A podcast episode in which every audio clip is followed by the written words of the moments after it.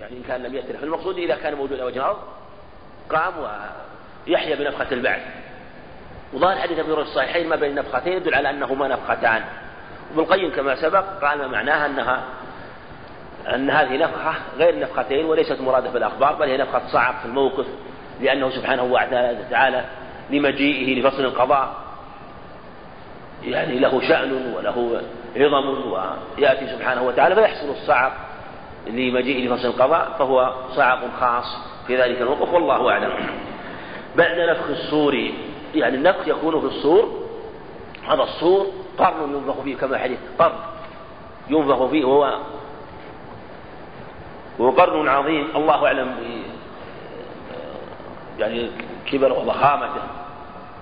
وجاء بعض الروايات أن إسرافيل ينظر إلى جهة العرش متى يؤمر. له عينان كالكوكب ذريتان ينظر متى يؤمر عليه الصلاة والسلام. وجاء في حديث سعيد الخدري كيف أنعم؟ وهذا أيد حديث سعيد الخدري أيضا حديث رواه الترمذي. كيف أنعم؟ وصاحب القرن قد التقم القرن وينتظر متى يؤذن له. متى يؤذن له يعني بالنفخ. التقم القرن. فالأمر أسرع. كذا وقوف الخلق.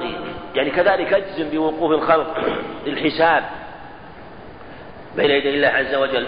يحاسب الخلائق. يوم القيامة. يحاسب الخلائق جميعهم. ويجازى أهل الإيمان بأعمالهم وغيرهم يجازون بأعمالهم. والحساب لأهل الإيمان لأجل معرفة حسناتهم ولهذا يجازون بها يوم القيامة. ويعرض المؤمن كما في حديث ابن عمر فيقال عملت كذا وكذا. فالمحاسبة المراد بها في حق أهل الإيمان بمعنى أنه ربما يحاسب على بعض ما وقع من الزلات والخطايا حسابا لا تبكيت فيه بل هو فيه معذرة وفيه ستر يقول عملت كذا وكذا فأنا أسترها عليك.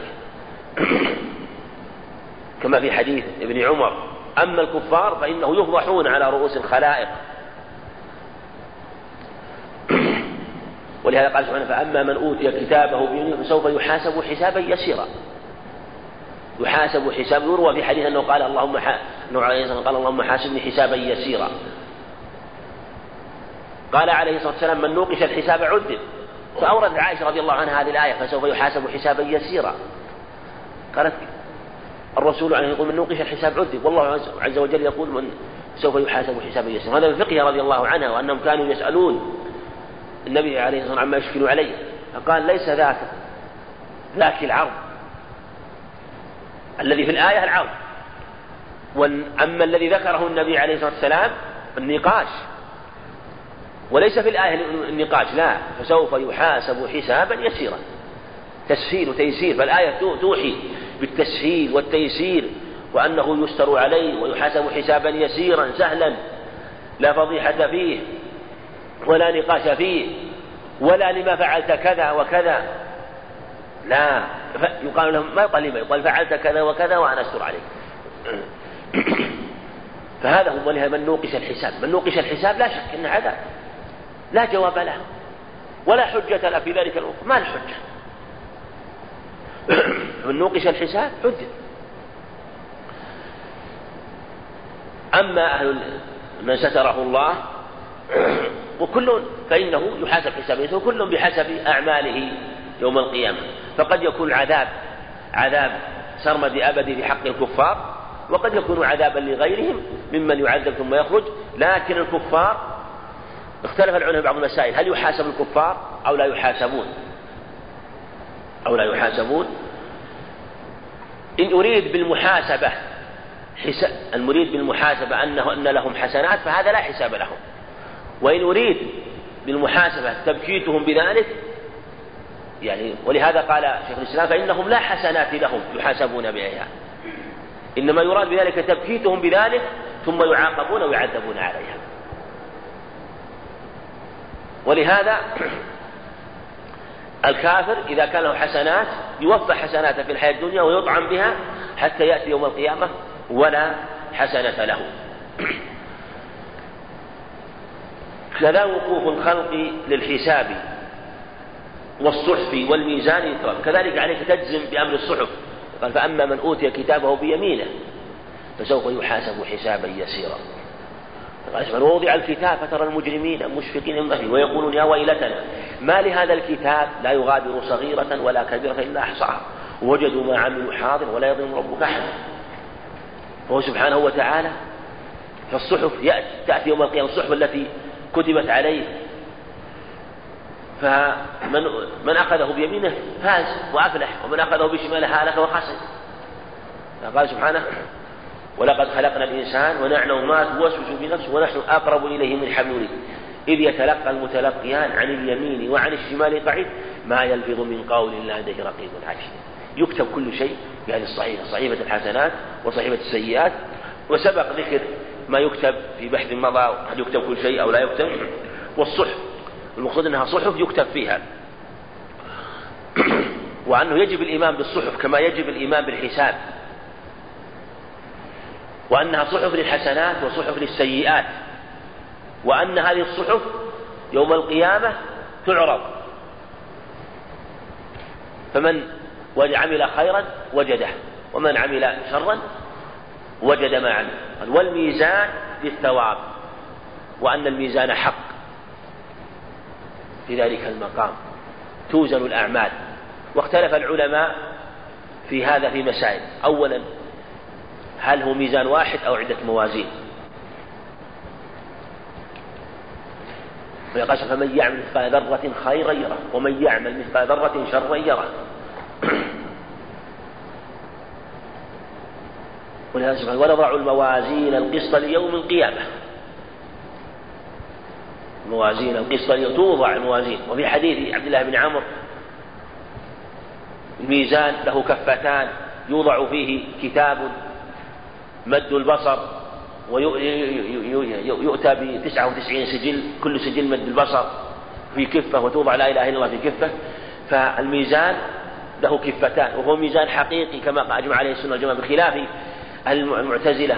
فدع المبتدع الضال الذي امتلأ قلبه بالبدعة والضلالة فقال إنما يزن البقال وما واللحام. وهذا نوع من السخرية بالنصوص. فأخلق بهؤلاء ألا يكون لهم عند الله يوم القيامة وزنا. فلا يقام لهم وزنا كما قال سبحانه فلا نقيم لهم يوم القيامة وزنا. ومن الذين يقولون مثل هذا تكذيبا بالنصوص فهو ميزان حق. واختلف العلماء كما سبق هل هو ميزان عدة موازين؟ والأظهر أنه ميزان واحد. وجاء ذكره مجموعا في بعض الأحاديث في بعض الأدلة ونضع الموازين لأنها أعمال كثيرة تأتي. أو أن العامل لأن العاملين كثيرون. لأن العاملين كثيرون. فلهذا ذكرت بصيغة الجمع. وقال بعض العلماء إن لكل عامل ميزان. وقيل إنه لكل عمل ميزان. فهي ثلاثة أقوال. قيل إنه ميزان واحد. وقيل إن الموازين بعدد الأعمال لكل عمل ميزان. للصلاة ميزان وللصوم ميزان وللحج ميزان وللزكاة ميزان ولسائر كل عمل ميزان. وقيل إن إن لكل عامل ميزانا. والله أعلم بهذا لكن أظهر عند جميع أنه ميزان واحد. لأن الأصل أن يتمسك به حتى يأتي دليل على واضح على أنه أنها موازين. وهو هذه المسألة. أيضا اختلف في الموزون ما هو؟ هل الموزون الصحف أو الأعمال أو صاحب العمل؟ قيل الذي توزن الصحف وقيل الوزن للأعمال وقيل الوزن لصاحب العمل. والأظهر والله أعلم أن الوزن يكون لهذا تارة ولهذا تارة ولهذا تارة ويختلف الأشخاص في هذا. ربما وزن العمل والعامل والصحف وربما وزن أحدهما لأن النصوص جاءت بالجميع. جاءت بهذا وجاءت بهذا وجاء في حديث آه، حديث أبي الدرداء ما شيء يوضع في الميزان أثقل من خلق حسن دل على أن العمل يوزن. وجاء وزن العامل في حديث رواه أحمد وحديث جيد من حديث مسعود أنهم أنه مر يوم الأيام بين بين يدي النبي عليه الصلاة والسلام فضحك بعض الصحابة من دقة ساقيه فقال عليه الصلاة والسلام هما أثقل في الميزان من أحد. دل على أن العامل يوزن. وقد يكون لشرفه وعظمه يوزن العامل. لشرفه وعظمه. فيختلف. فجاء أن أن جاء الوزن للعامل وجاء الوزن للعمل وجاء الوزن للصحف كما في عبد الله بن عمرو أنها وضعت البطاقات السجلات في كفة ووضعت البطاقة في كفة فطاشت السجلات ارتفعت وثقلت البطاقة ولا يثقل مع اسم مع اسم الله شيء والله أعلم. نقف على كذا الصراط. نعم. نعم نعم. إنه تارة يوزن هذا وتارة لكن ليس ليس من شرط أن كل إنسان يقع على هذا لا. ربما وزن العامل وصحيفته وعمله وربما وزن عامل ثاني عمله وحده. فيختلف لأن هذا جاء جاء لبعض العاملين أنه يوزن عن بعض العاملين أنه يوزن هو وجاء لبعضهم أنه يوزن عمله. كما في الخلق الحسن وجاء في بعضهم أنه يوزن توزن الصحف كما في حديث عبد الله بن عمرو الحديث الصحيح سيخلص الله رجلا من أمتي نعم هذا هذا الأظهر. هذا الأظهر أن أنه يتنوع مثل ما سبق. كما جاءت بالعباد الله. نعم.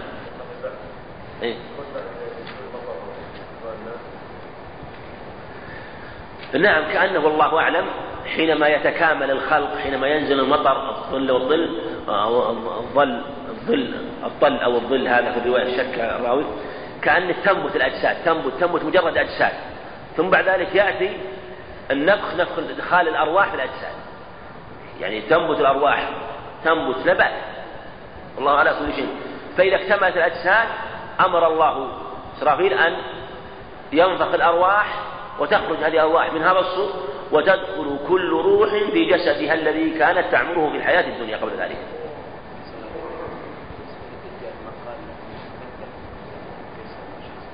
لا هذا قول باطل. هذا قول باطل. هذا هذا قول قول المنكرين له في الحقيقة. هذا هذا قول منكر.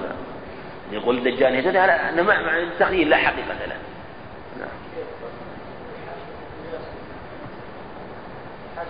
نعم. نعم. حديث أبي هريرة. اسمع. اي نعم هذا هو نعم. هذا حديث ضعيف. طريق إسماعيل بن رافع المدني. ولو ثبت الحديث لكان صريح في هذا.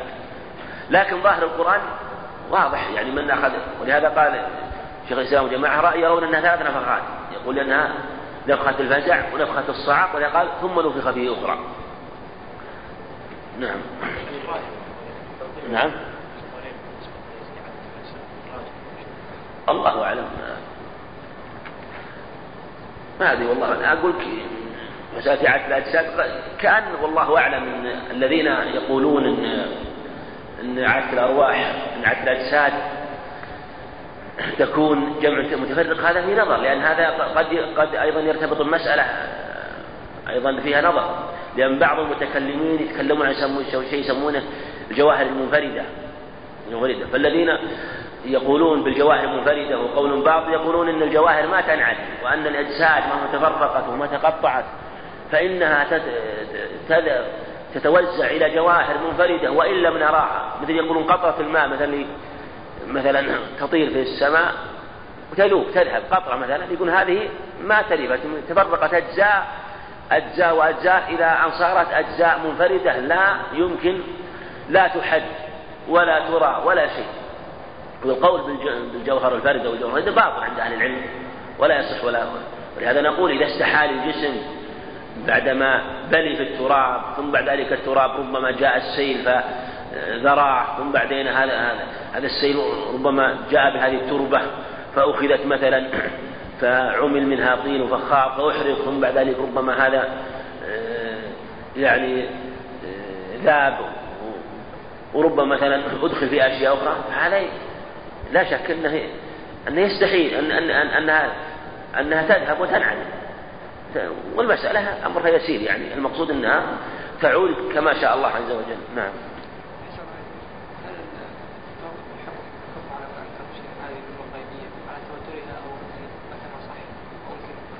كل من أنكر امرا معلوم الدين ضر كفر من أنكر امرا معلوم من الدين بالضرورة يعني إنكار لا شبهة له فيه.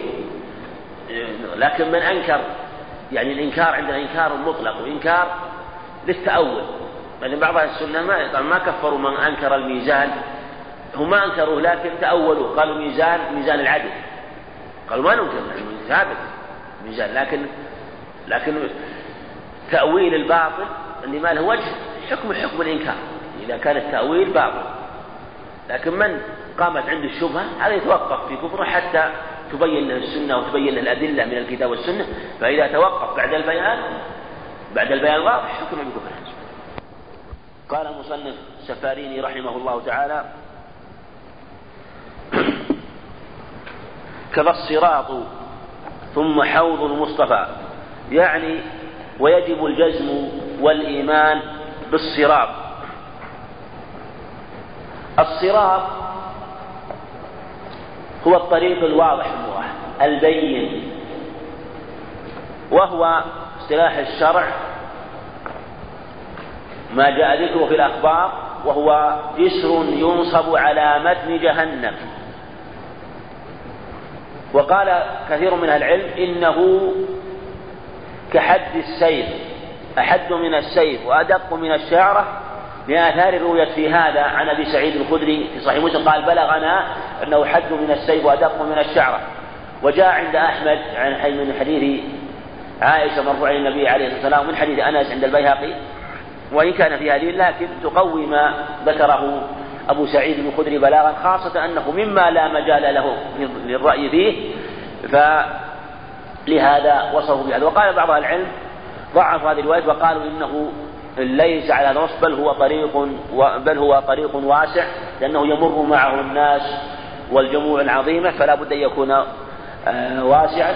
وهذا لا يمكن أن يكون للرأي فيه مجال فالله أعلم بهذا الصراط فإن ثبت شيء تطمئن إليه النفس فإنه يقال به وإلا يوكل أمر علمه في سعته من عدمها وحدته من عدمها إلى الله عز وجل وأنه صراط صراط حقيقي محسوس يمد على متن جهنم كالميزان وكالجنة وكالنار كلها أمور من أمور الآخرة موجودة نؤمن بها كما جاءت بذلك النصوص. والصراط يضرب على متن جهنم. ويمر علينا. قال وإن منكم إلا واردها. يردها جميع الناس أو يرد الصراط ويمر عليه جميع الناس. وجاء تواترت في الأخبار بذلك عن النبي عليه الصلاة والسلام ومما جاء في صحة الأخبار أن عليه كلالين وله أنها معقوف وأنها كشوك السعدان تخطف الناس بأعمالهم بقدر أعمالهم والمارون على الصراط لهم ثلاثة وهم ثلاثة أصناف صنف سالمون ناجون. ولا يصيبهم من الصراط شيء من كلاليبه ومن شوكه لا يصيبهم شيء. سالمون ناجون. والصنف الثاني مخدوش مسلم. يصيبهم شيء من الصراط إما من من كلاليبه أو من من حر جهنم لكنه مسلم لا يسقط فيها. هذا الثاني. والثالث مكدوس في جهنم كما في الحديث ساقط فيها. ثم هؤلاء الأصناف الثلاثة على أصناف عظيمة. فالأصناف الثلاثة بينهم في مرورهم وكذلك من يسقط في سقوطهم بينهم بون وفرق شاسع. فالناجي المسلم أو فالناجون المسلمون منهم من يمر كالبرق. هذا منهم من يمر كالطرف هذا أعظمهم مرورا كما ومنهم من يمر كالبرق. ومنهم من يمر كالريح ومنهم من يمر كأجاويد الخيل منهم من يمر كالركاب يعني كالإبل ومنهم من يسرع يأتي مسرعا ومنهم من يمشي ومنهم من يحبو. ثمانية أصناف وقد يكونون أكثر. هؤلاء كلهم ناجي. ثم هم كما قال نورهم بين أيديهم يسعى نورهم بين أيديهم وبأيمانهم يقولون ربنا أتمم لنا نورنا. فهم معهم نور. لكن هذا النور من كان مروره أسرع كان نوره أعظم وأوسع. وهكذا حتى تصل إلى آخر الناجين وهو من يحبو حبوا. فنوره ضعيف حتى قيل أو جاء في بعض الآثار أن نوره على أن نوره على طرف فمه يخفو مرة وينير مرة أخرى. والمار والناجل والمسلم المخدوش هؤلاء أيضا مختلفون. منهم من تخدشه. وهو الصنف الثاني. كما أن الصنف الأول سالمون.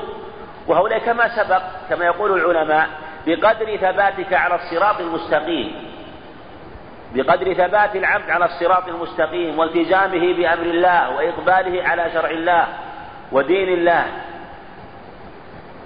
فإنه يكون ثباته على يكون ثباته على الصراط ذاك الثبات العظيم على الصراط.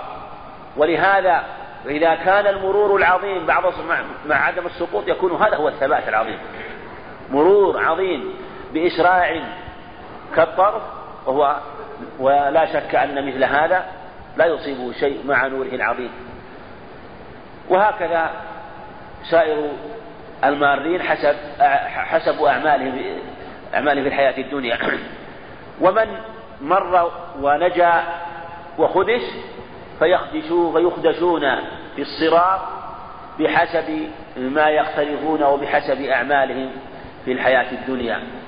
فمن كان منتهكا ومقصرا كان خدشه أعظم حتى يصل إلى الطبقة الثالثة والماء الذين يمرون ويسقطون يسقط في جهنم. وهؤلاء أيضا طبقات منهم من يسقط ولا يخرج منها والعياذ بالله وهم الكفرة. ومنهم من يسقط فيها من العصاة من يريد الله أن يعذبه فهؤلاء يعذبون فيها واختلف أهل العلم في عذاب العصاة. لا في في عذاب العصاة لا في كيفيته في كيفيته وكذلك في طبقة النار. هل هي طبقة جهنم أو أنها طبقة خاصة؟ لا يرجو من العلم إن إن هذه طبقة للعصاة غير طبقة الكفار. فالكفار في غمرات النار. أما العصاة فإنهم لا ليسوا في غمرات النار ولا تغمرهم النار فمن كان من المصلين فحرم الله على النار أن تأكل منهم مواضع الصلاة. وقيل ولهذا لا تأكل مواضع الصلاة وقيل إلا دارات وجوههم. فاختلف هل هل هي آه، حرم عليها مواضع السجود الركبتان واليدان وأطراف القدمين والجبهة والأنف أو الوجه ويجاء في الرواية الصحيحة الأخرى في صحيح مسلم إلا دارات وجوههم. بعض العلم قال إنه خاص بموضع السجود. فالمقصود أن من يعذب فيها فإنه لا تغمره النار ولا يكون عذابه كعذاب الكفار لا في صفة العذاب ولا في مدته لا في كيفيته ولا في مدته. وقال بعض العلم إنهم أيضا يسقطون فيها فيحترقون ويحترقون فيها.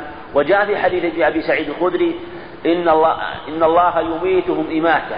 وأن عذابهم لا يستمر وأنهم يموتون فيها ويخرجون قد تفحموا واحترقوا فينبتون فيرمون في نهر الحياة فينبتون كما تنبت الحبة في حميل السيل. لا شك أن حميل السيل وما يحمله تنبت عليه البذور والبذور بسرعة عظيمة لما فيه من طيب من الأشياء التي تكون سببا في خروجه بسرعة. وهذا مشاهد حينما يأتي السيل فيكون في أطراف الوادي من ها هنا وهنا ينبت بسرعة ويكون نضرا فهؤلاء يخرجون بعد ذلك وهم ممن يسقط فيها وعذابهم متفاوت وعذابهم متفاوت. كذلك من يسقط فيها من الكفار عذابهم متفاوت. الذين كما قال الذين كفروا وصدوا عن سبيله زدناهم عذابا فوق العذاب. قال سبحانه إنما النسيء زيادة في الكفر. يضل به الذين كفروا. فهذا زيادة في الكفر فإذا كان زيادة في الكفر فيأتي فيكون لهم زيادة في العذاب. فهذه الطبقات المارين مناج مسلم ومخدوش مسلم وساقط فيها وكل طبقة وكل درجة من من هذه الدرجات الثلاث فإنهم درجات بحسب أعمالهم. فالمقصود أن الصراط حق ويمر عليه الناس.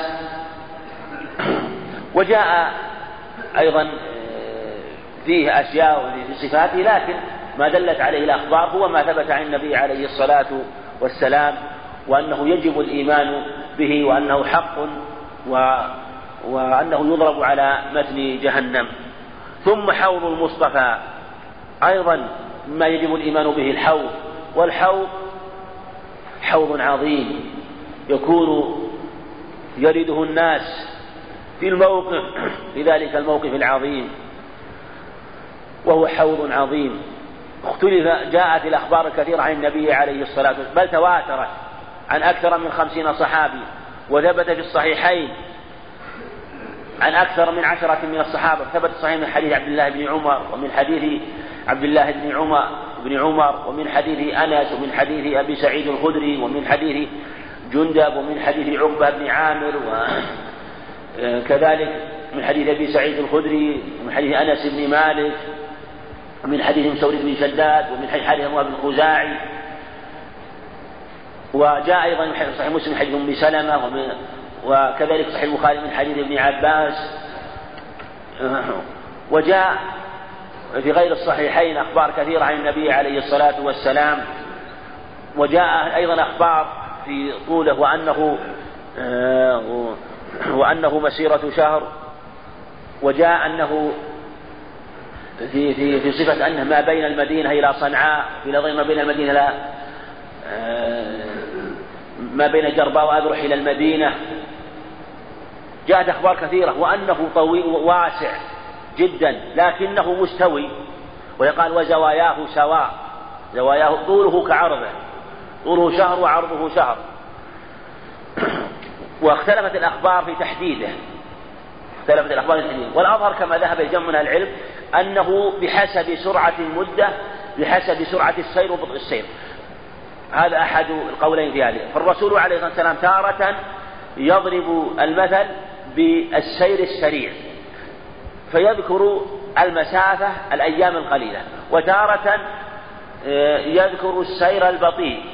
فيذكر المسافة القريبة لأن المسافة القريبة مع السير البطيء تتأخر في الأيام والمسافة البعيدة مع السير السريع تكون الأيام فيها قليلة.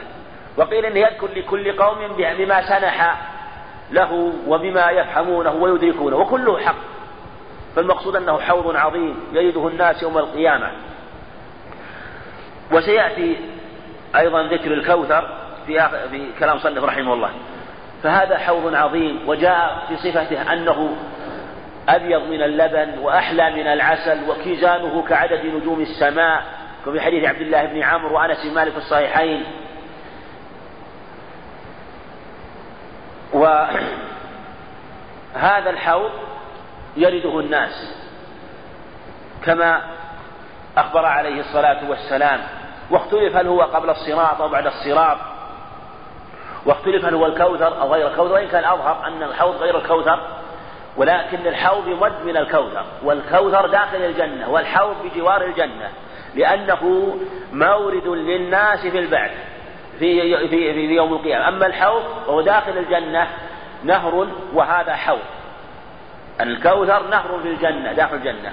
والحوض خارج الجنة لكنه بجوارها وقريب منها ويمد من الجنة ويسكب فيه ميزابان يصب يصبان في في الحوض من الجنة و ويمد من هذا النهر من الكوثر كما في حديث أبي ذر وحديث ثوبان في صحيح مسلم. ثم حوض كلا الصراط ثم حوض المصطفى فيا هنا لمن به نال الشفاء. لا يمكن أن هنيئا له ومريئا من شرب من ذلك الحوض فيحصل له الشفاء والسلامة والعافية. لأن وروده للحوض دلالة على سلامته. ومن شرب منه شربة لم يظمأ بعدها أبدا. فلهذا يحصل هنيئا لا يعقبه وجع ولا ألم ولا عطش. فلهذا فغيهنا لمن لمن به نال الشفاء. عنه يذاد يعني عن الحوض يذاد يطرد. المفتري كما ورد. المفترون من الظلمة. والضالون والمبتدعون يكذبون له عليه الصلاة والسلام كما ورد كما ورد عنه عليه الصلاة والسلام حيث يقال يطردون فيقال يقول أصحابي أصحابي يقال أو في بعض الألفاظ يقول أصيحابي أصيحابي. فيقال له إنك لا تدري ما أحدث بعدك بعدك. إنك لا تدري. هو لا يدري عليه لا يعلم الغيب. رد على من قال إنه يعلم. لا يعلم ولا يدري عليه الصلاة والسلام. إنك لا تدري. ما أحدث فأقول سحقا سحقا لمن بدل بعدي. يقول عليه الصلاة والسلام ذلك. فعنه يذاد المفتري كما ورد ومن نحى يعني قصد سبل السلامة. لم يرد. من من سلك سبيل السلامة باتباع هديه عليه الصلاة والسلام والثبات على الصراط المستقيم وهي السلامة الحقيقية في الدنيا وفي الآخرة. فمن نحاها فإنه ينحو إلى هذا ويثبت على الصراط ويرد حوضه عليه الصلاة والسلام. لم يرد عن حوضه بل يرد عليه. أما ذاك فلا يرد ولو ورد فإنه يرد. فكن يعني أيها المكلف فكن مطيعا فكن مطيعا لله وخالف طريق أهل البدعة والضلالة والظلمة. وقف أهل الطاعة اتبع أهل الطاعة أهل السنة والجماعة المصدقون بالصراط والمصدقون بالحوض والمصدقون بكل ما ثبت عن النبي عليه الصلاة والسلام. فإنهم أهل الطاعة الذين أطاعوا الله ورسوله. ولهذا قال عليه الصلاة والسلام من من أطاعني دخل الجنة ومن عصاني فقد فقد أبى. ومن عصاني فقد أبى. فمن أطاعه عليه الصلاة والسلام وكلكم يدخل الجنة أو أخبر أنهم يدخل الجنة إلا من أبى. قيل من يأبى؟ قال من أطاعني دخل الجنة. من أطاعني دخل ومن عصاني فقد أبى. فكن مطيعا وقف أهل الطاعة. في الحوض يعني في إثبات الحوض حيث أثبت أهل السنة والكوثر والشفاعة. في إثبات الكوثر لله في قوله إنا أعطيناك الكوثر. فالكوثر حق ثابت وهو من الخير وهو من الخير الكثير للنبي عليه الصلاة والسلام. وفي صحيح مسلم حديث أنس أنه أغفى إغفاء عليه الصلاة والسلام. ثم قرأ بسم الله الرحمن إنا أعطيناك الكوثر. وصل لربك وانحر إن شانئك هو شانئك هو قرأ السورة وتلاها عليه الصلاة والسلام. ثم أخبر أنه أن الكوثر حوض عظيم حوض عظيم يؤتاه. أخبر أنه حوض وهذا استدل به بعض العلم في هذه الرواية صحيح مسلم أن الحوض أن الكوثر هو الحوض. ومن قال إن الحوض غير الكوثر؟ قال إنه سم إنه سماه حوضا لأنه في الحقيقة يمد من الحوض. يمد من الحوض وماؤه من الحوض. وجاء الإخبار بصفات الحوض وأنه يرده الناس يوم القيامة وهو خارج الجنة وهذا داخل الجنة. وهذا نهر للنبي عليه الصلاة والسلام.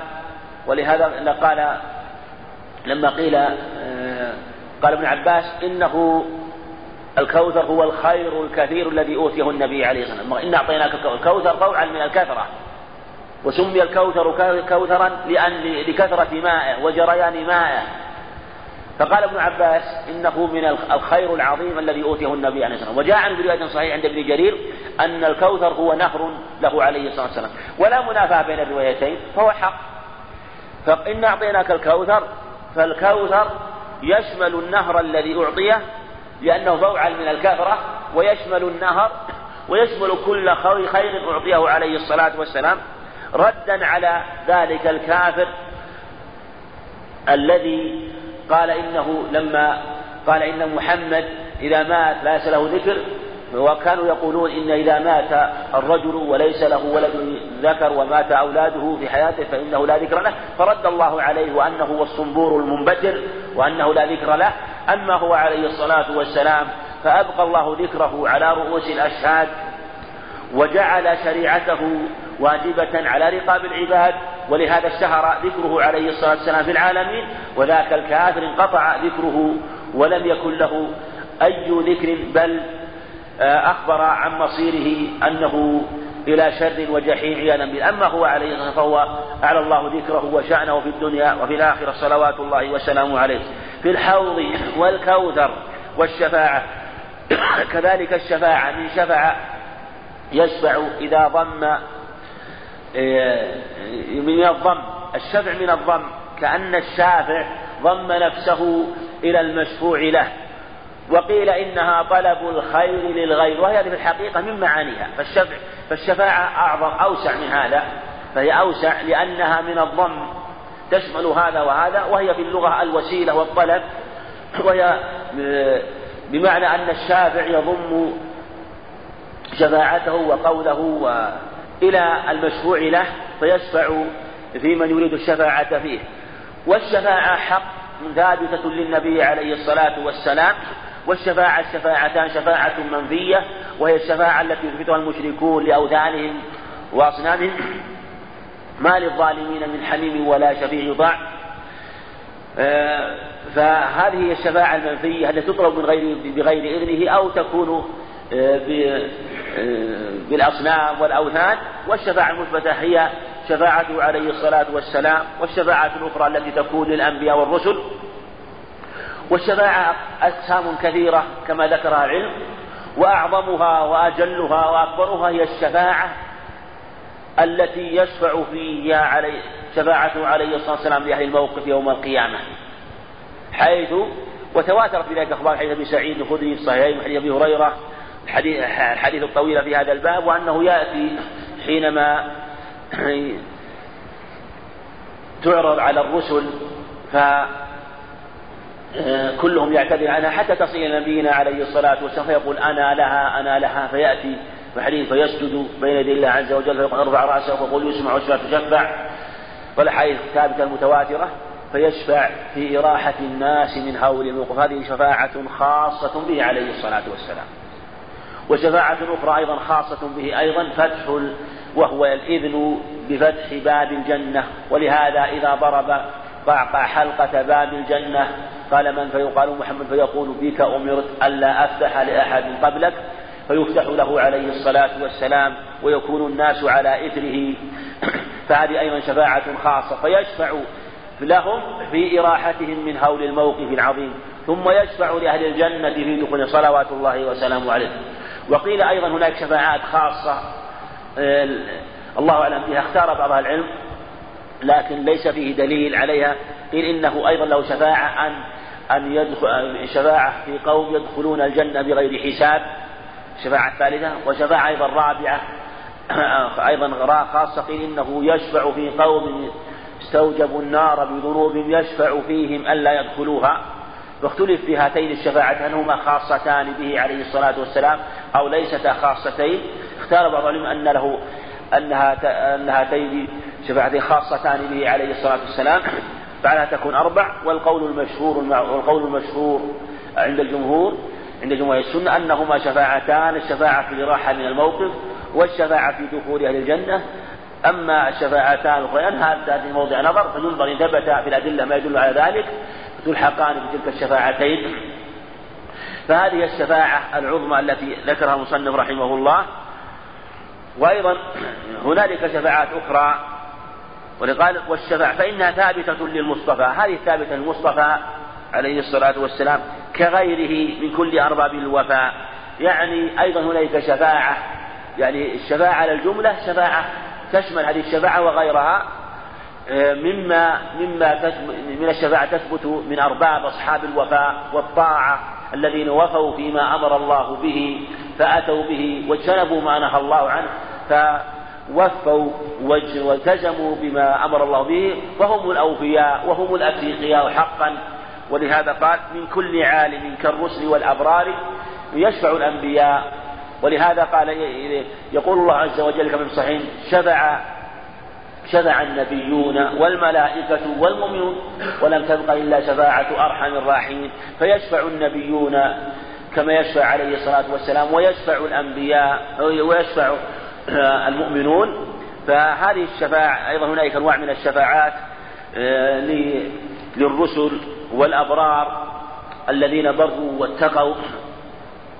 آه، كما يشفع الشهداء وكما يشفع الرجل في أهل بيته وثبت حديث صحيح أن الشهيد يشفع في سبعين من أهل بيته وأن الأفراط يشفعون أحاديث معلومة كما يشفع الأفراط حينما يكونون شفعاء. وثبت أن الشهيد يشفع في سبعين من أهل بيته سوى التي خصت بذي الأنوار. يعني أراد المصنف رحمه الله كأن حينما قال بالحوض والكوثر والشفاعة أن أراد جنس الشفاعة. وهي الشفاعات التي تشمله وتشمل غيره ويدخل فيها الأنبياء والرسل والمؤمنون والشهداء والأبرار سوى التي خص بها عليه الصلاة والسلام آه، كما سبق فهذه لا يشرك فيها غيره ولهذا هي هي المقام المحمود كما قال عسى أن يبعثك ربك مقاما محمودا. فهذا المقام المحمود هو الذي يحمده به الأولون والآخرون واختلف العلماء في المقام المحمود. والصحيح والصواب أن المقام المحمود يشمل جميع الفضائل والفواضل والمكارم التي اختص بها عليه الصلاة والسلام في ذلك الموقف من الشفاعة من الشفاعة وكذلك من سجوده بين يدي الله عز وجل. وكذلك إن ثبت الخبر بأنه يجلسه على العرش أنه يجلسه على العرش ثبت فيكون أيضا مما اختص به عليه الصلاة والسلام أنه من المقام المحمود. وكذلك أنه بيده لواء الحمد عليه الصلاة والسلام. وكذلك أيضا مما اختص به أنه أول من يقرأ حلقة باب الجنة وأول من يفتح له فهذه كلها كلها من المقام المحمود والذي الذي آه، يظهر شرفه عليه الصلاة والسلام. ولهذا قال أنا سيد ولا ولد آدم ولا فخر عليه الصلاة والسلام والله أعلم. نقف على فصل في الجنة والنار. الله أعلم. الله أعلم. بعض العلم يقول أن الصراط قبل الحوض أن الحوض قبل الصراط لأنه مناسب أنهم يخرجون من قبورهم إلى موقف عطشا فيشربون. ثم أيضا قالوا إنه مما يدل عليه أن الصراط يكون بعد الحوض لأنه إذا كان إذا مر على الصراط فقد حصلت له السلامة والنجاة. فكيف يطرد بعد ذلك من يطرد؟ فالذي قد نجا وورد ثم طرد لا تحصل له النجاة في المرور على الصراط. وقال بعض أهل العلم إنه آه، لا تنافي كأن الذين يمرون على الصراط يريدون أن يردوا فيشربون لأن الصراط صراط طويل. فكأنهم في حال مرورهم ويكون الصراط بين الجنة والنار الحوض بين الجنة والنار يعني فاصل ويكون في حال وهو طويل يتجاوز الصراط طويل ويمتد إلى جهة الجنة ويمتد مع الجهة الثانية إلى جهة إلى جهة الصراط الذي على متن جهنم وهو طويل. فلهذا الذي يمر عليه يريد أن يشرب من الحوض. فيجمع بين المرور ووروده على الحوض جمعا بين الأخبار وهذا قول جيد في الجمع بين الخبرين بين الأخبار في هذا الباب. نعم.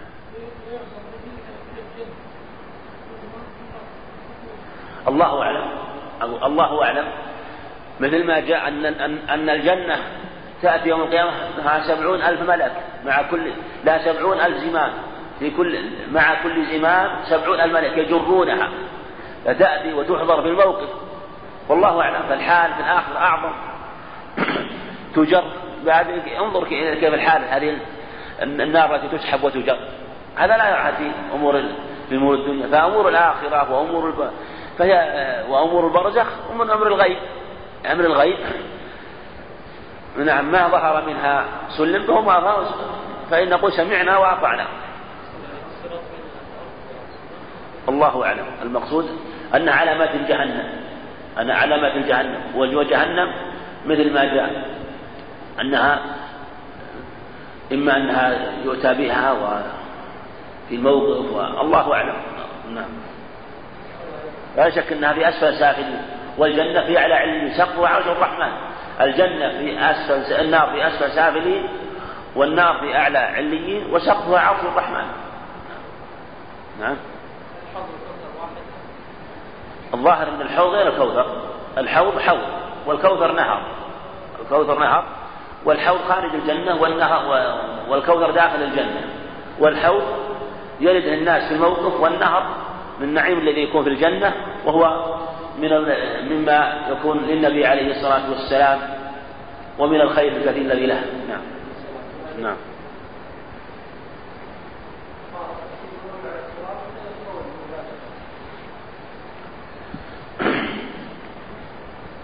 الله أعلم. قيل إن إن إن كثيرا منهم يسقطون في جهنم. يقال لهم ردوا يقال لهم ردوها فيرون يرون كالسراب يحطم بعض بعض فيتساقطون فيها. فيتساقطون فيها وأنه ليس لهم شيء. وقد يقال لا لا منافاة. يكون لأن الصراط علامة جهنم الصراط علامة جهنم فيكون مرورهم ورودهم على الصراط للسقوط فيها. أقول قد يكون مرورهم على الصراط للسقوط فيها. يكون معبرا وطريقا إلى جهنم. يعني يكون مرورهم على الصراط طريقا ومعبرا إلى جهنم. ويمكن يقال إن الذين يمرون على الصراط هم الذين يعني قال بعض العلم إن الذين يمرون على الصراط أهل الإيمان ومن يتشبه بهم من المنافقين. فاهل في فمن سقط فيها فمن سقط فيها وكان من العصاة فسقوطه فيها آه، لأجل تطهيره ومن كان من أهل النفاق فإنه يسقط فيها ويكون تحت الكفار في أسفل سافلين في الدركات تحت الكفار. نعم. نعم. نعم. حديث إن لكل نبي حوضا ليعرف سندا من الحسن عن سمرة لا ضعيف. لم يسمع منه. ف... والحديث ورد قال إن لي إن لكل نبي حوضا وإنهم ليتباهون أيهم أكثر والدة يتباهون. وبعضهم ذكر له طريق لكن المعروف أنه من الطريق هذا. في ثبوت أقول في ثبوت نظر. المعروف أنه أن الحوض الله الأخبار أنه من خصائص عليه الصلاة والسلام وأنهم يريدون إلا أن يقال إن الذي اختص به أن أن حوضه بهذه الصفات وبهذه العظمة وبهذه السعة وكيزانك وكيزانك كعدد نجوم السماء أبيض من اللبن وأحلى من العسل. قد يقال اختص به من جهة الكيفية لا من جهة الأصل وأن يكون لكن المعول على ثبوت الخبر. نعم.